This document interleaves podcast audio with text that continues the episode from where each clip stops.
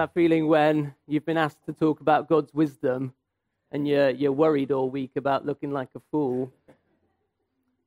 So let's start as we mean to go on. Uh, who's the smartest person in the Bible? Abraham, because he knew a lot.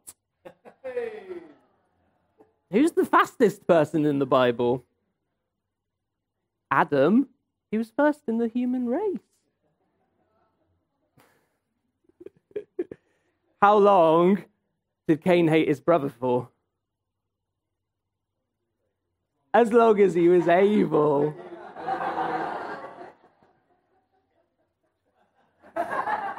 he keeps telling me it's his favorite verse.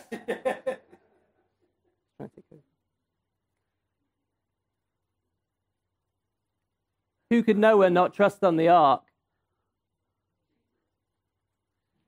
The cheaters. What did Adam say the day before Christmas? Not that he could, but if he could. It's Christmas Eve. There we go, looking like a fool now. That's good, that's where we need to be. If you don't hear anything else, that's where we need to be, looking like a fool. So, this is the verse. God's purpose in all of this was to use the church to display his wisdom in its rich variety to all the unseen rulers and authorities in the heavenly realms. His purpose was to use the church to display his wisdom in its rich variety to all the unseen rulers and authorities in the heavenly realms.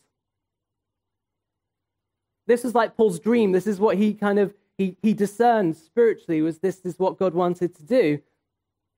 And we've already done that this morning. We've prayed and we've worshipped. And we believe that that impacts heaven. Already we have touched heaven. Already we've made an impact in heaven, proclaiming out God's truth. He is so wise. His word is, is full of wisdom and truth. And we've already proclaimed that this morning. And if our praise moves heaven, then of course our faith can move mountains.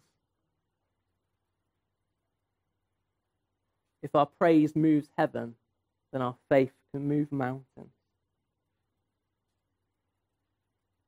God wants to make his wisdom evident through us, through me, through all of us, through you, through the church globally. He wants to make his wisdom displayed to heaven. We probably have a lot of opinions on whether that's happening or not. But is, is it our place to have an opinion on that? Anyway, I didn't write that down. What wisdom do I possibly have that the angels haven't already seen or heard in heaven from the mouth of God Himself? What wisdom do I have to show? And yet, in 1 Peter, Peter it's revealed to us that there are things that the angels don't know about, that the angels didn't know about God's rescue plan to send Jesus and what God was doing there. Can you imagine the confusion in heaven? Where's Jesus gone? Or can you imagine the horror on the angels' faces when they suddenly realized what God was doing when Jesus was on the cross? And can you imagine their surprise and joy at the resurrection? If they had no idea of the mystery of God, that is the gospel, that Jesus was going to die not only for uh, Jewish people, but also for uh, Gentiles to bring them into Christ's body, can you imagine their surprise and shock? Everything that was going on in heaven as this was all happening. That's the wisdom that God's displaying to heaven through us the outworking of his salvation in our lives that they've never seen before in our lives. And then on the third day, an angel's just casually sat on the rock going, Jesus isn't here. I just found that funny, the fact that up in heaven they're like, what is going on? And then there's an angel on the rock going, no, he's not here. Like they knew it all along. I don't know. That's, that, give me some artistic license. But they didn't know what was going to happen next either. That people like you and me, Gentiles, that is, people who were outcast, people who were unspiritual in their thinking, he goes into it a lot. Um, dead in our trespasses and our sins, followers of the prince of the power and air, this is all in Ephesians 2. Living out the passions of our flesh, carrying out the desires of our body. And that, but God, being rich in mercy because of his great love with which he lived, uh, loved us, even when we are dead in our sins, by grace we've been saved. The angels had no idea that that's what God was going to do. Do you know that you blow heaven's mind through what Jesus has done for him, for you? They weren't expecting that. Heaven is amazed by you. But still, what wisdom could we possibly have made evident to us that the, you know, that the angels didn't see about, didn't know about? How is us working out our salvation? Displaying wisdom to heaven. Sometimes we can get a, a kind of Greek idea of wisdom and think about it's everything, it's kind of our intellectual knowledge and, and the things that we can say. And, and it's true that in the Bible there is that form of wisdom in Proverbs and things, you know, the sayings of Solomon, those words of wisdom that are given. But we don't want to get this kind of like fortune cookie idea of wisdom that it's kind of about having clever things to say, uh, kind of pithy quotes that we can make about things. Um, you know, it's easy to say God is working for the good of those who believe in him. It's easy to say that, but to, to really know it and to express it as wisdom when someone's going through a lot of pain, that, that's another, another side of things. It's not just about kind of clever things we can say, but it is, it's, about, it's about more than that. It's not about things we can say and how we can advise others and kind of like opinions that we can have and judgments that we can make because we have this wisdom. It's more than that. Paul, Paul warns the Corinthians, and I find the, the connection between Corinthians and Ephesians really interesting because the letter to Ephesians is to um, a church that's quite spiritually mature, and he's just kind of encouraging them. And that's why, you know, I really love the book of Ephesians. Um, and then the Corinthians is more to a church that is like spiritually very active and kind of all over the place, but not necessarily, they don't know what to do with that yet you know, and so he advises them on how to speak in tongues and things like that because they're, they're, they're very spiritually active, but, but they're, not, they're not kind of sure what to do with it. And, he's kind of, and I like the connection kind of between Corinthians and Ephesians. That's been coming out a lot as I've been thinking about this. And he warns Corinthians, uh, the Corinthians, to not think of themselves as wise.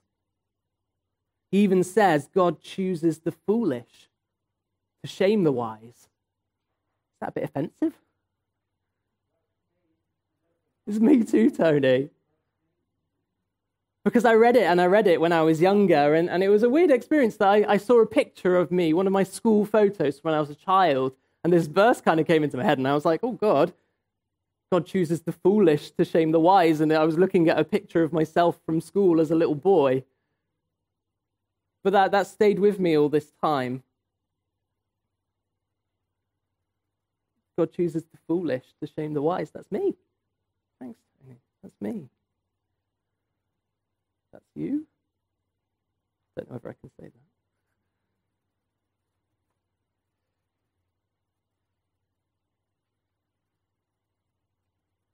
Yeah, and I think that's the thing, you know, we think we're being wise and we think we're trying to help people by giving them kind of like helpful, wise things to say, but it's not coming from a place of kind of like, like real, like lived out wisdom. It's difficult, isn't it? Now, the Pharisees were arguably really wise people in this way because they knew the word and they had all these things to say about how people should live their lives. But Jesus challenges them and says, You know, you, sh- you search the scriptures because you think in them you find eternal life, but these scriptures witness to me, and you're not coming to me. And yet we have in Proverbs, you know, wisdom is in a really elevated place. Like you must find wisdom, you must get wisdom. See, in, in the Old Testament, wisdom was kind of this thing that guarded your life and it helped you follow God's commandments. You know, if you were wise, then you followed God's commandments. You, you knew about them. You kept wisdom. You treasured wisdom, and it was going to like save your life if you were wise. But did ever, anyone actually achieve that? In the Old Testament, did anyone actually achieve getting so wise that they could fulfill all God's commandments and, and you know, attain that eternal life? I'm not trying to talk down on wisdom, but it's in the new covenant that we find that real wisdom, the wisdom of God in Jesus Christ. You know, what, what, what wisdom did, did Jesus say he wanted? Um, in Matthew 7, uh, find it, you know. We know what Jesus said about what the, what the wise builder does and why he does it. Builds his life on the rock so that when the rains come and the storms come, his house still stands. That's basing our life on Jesus. But it doesn't seem very wise necessarily to build our house on the rock compared to the lovely beach that we could have. Who would love to have a house on a beach in Cornwall? That's the dream, isn't it? Doesn't seem very wise to build your house up on like the high up rocks, maybe, until it's raining, until it's stormy. People go, Why are you living your life like that? Why are you, you know, why are you following Jesus? Why are you limiting yourself? Why are you living like that? Why could you not have freedom and do whatever you want? You know, living with integrity. Like, why? Why would you do that?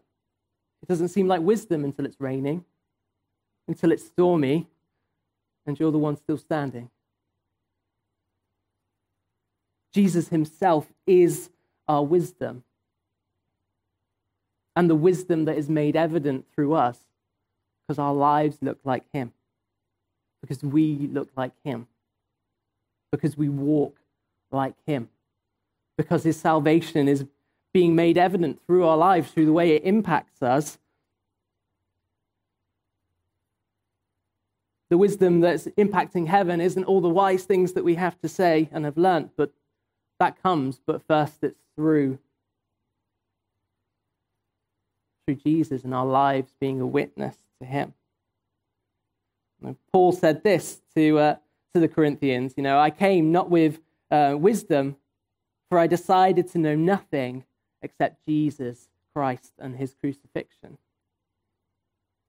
You know, Paul said, I came to you. I wasn't trying to talk fancy.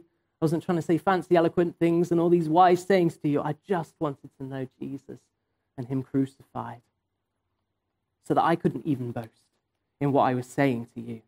It was all down to Jesus. Know, God warned Adam and Eve, don't eat from that tree because that tree will give you the knowledge of good and evil. And it's hard now to think, like, well, what's the problem with knowing about good and evil? Surely we want to know about good and evil so that we can live right. But I heard someone recently say, I don't want that. I just want to know Jesus.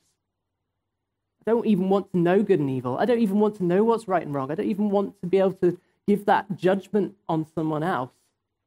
I just want Jesus. Our lives should witness to Jesus.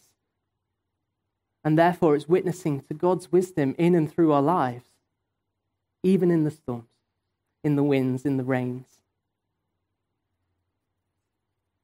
And God's wisdom has been evident all the way through the Bible, preparing the way for Jesus.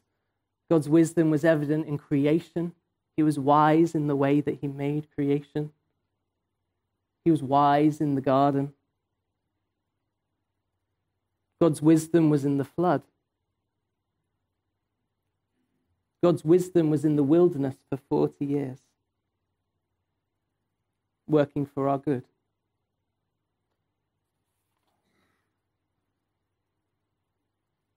There was wisdom in Peter stepping out onto the waves. There was wisdom in his sinking and the hand that reached out to save.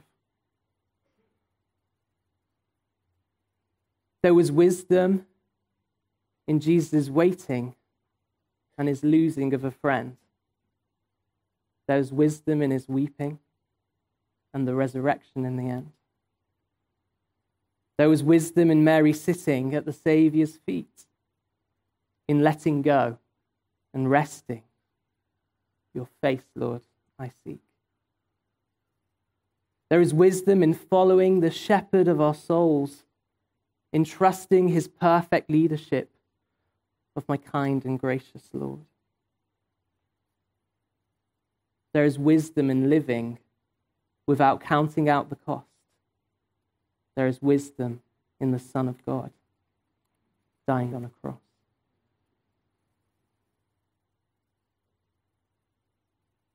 There is wisdom in this gathering. There is wisdom here this morning. There is wisdom in His word, and there's wisdom in the outpouring.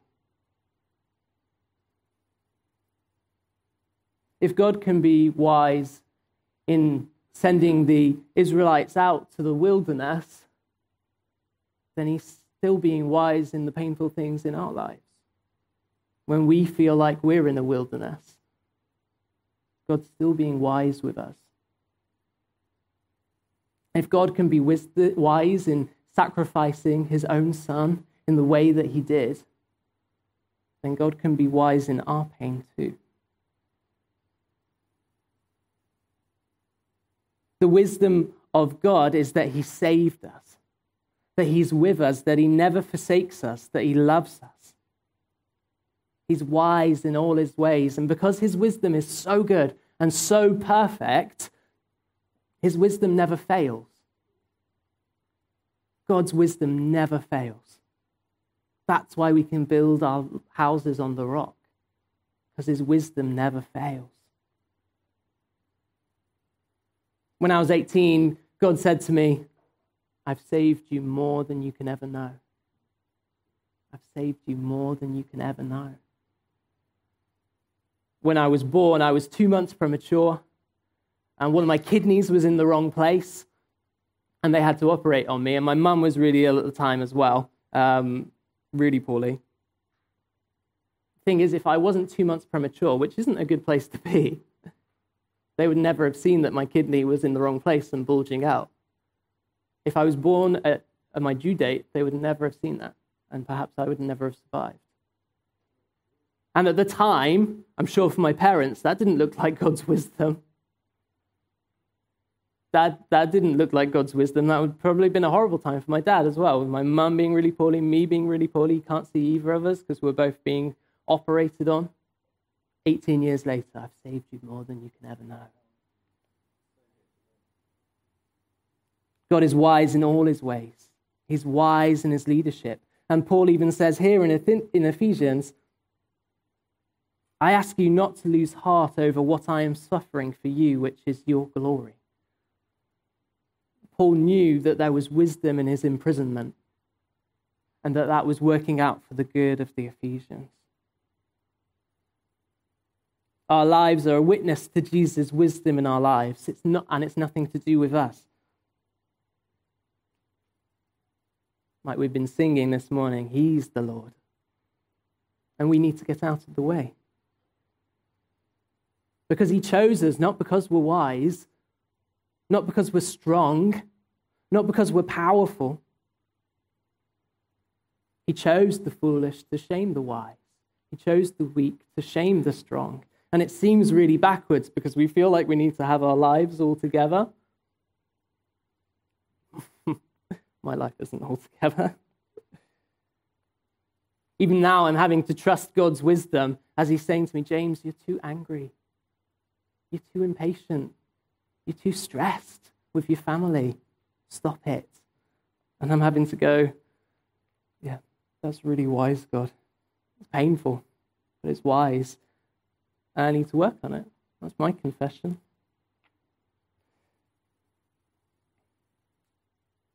So let's stop trying to be all the things that God is. We don't need to be powerful. We don't need to be strong. We don't need to be wise. He is but we can still participate in God's plan. That's how He wants it. He wants us to be weak.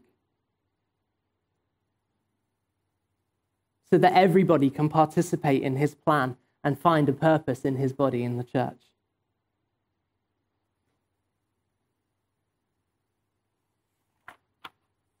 He's the gardener.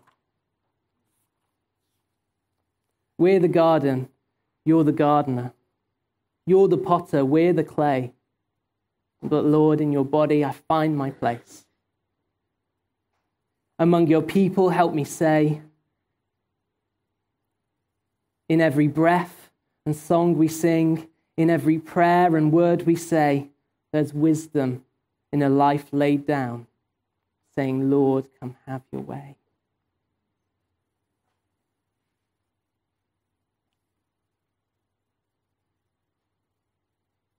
So let us, according to the riches of God's glory, may He grant us to be strengthened with power through His Spirit in our inner being, so that Christ may dwell in our hearts through faith, and that us, being rooted and grounded in love, may have strength to comprehend with all the saints what is the breadth and length and height and depth, and to know the love of Christ that surpasses all knowledge. It surpasses our knowledge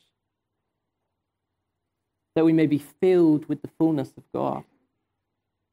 Now, to him who is able to do far more abundantly than all we can ask or think, according to the power at work within us, to him be glory in the church and in Christ Jesus throughout all generations, forever and ever. Amen.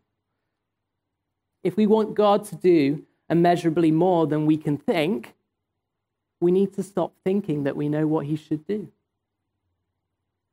if we want God to do immeasurably more than we can think, let's stop thinking that we know what He should do. In the wisdom of putting our lives on Jesus, we find our future in that. Our future is safeguarded in His hands. It's the wisest decision that we've ever made, that you've ever made. And if there is anyone here who hasn't, yet made the wisest decision in their life to build their house upon the rock that is Jesus. And I'm sure there's space for that this morning.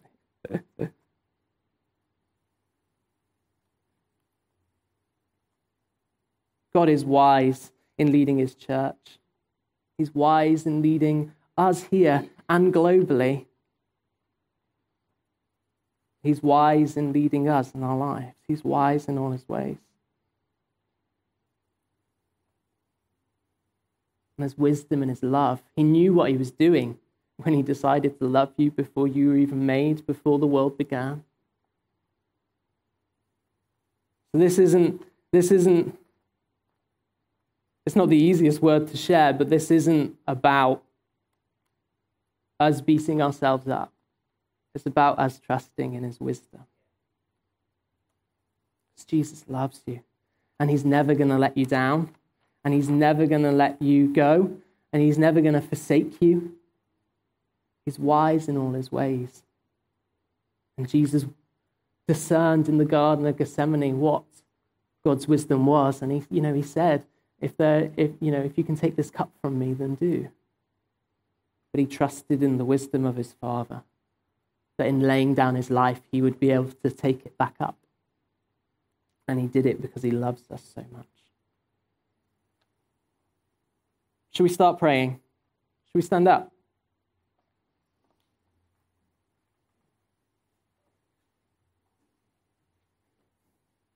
And if you want to start praying whilst I am, that's fine. More voices, the merrier. God, we trust you. You are so good to us. You are so good in all your ways. You are the wise shepherd. You are the good shepherd, leading us leading us through paths of righteousness, leading us beside quiet, still waters.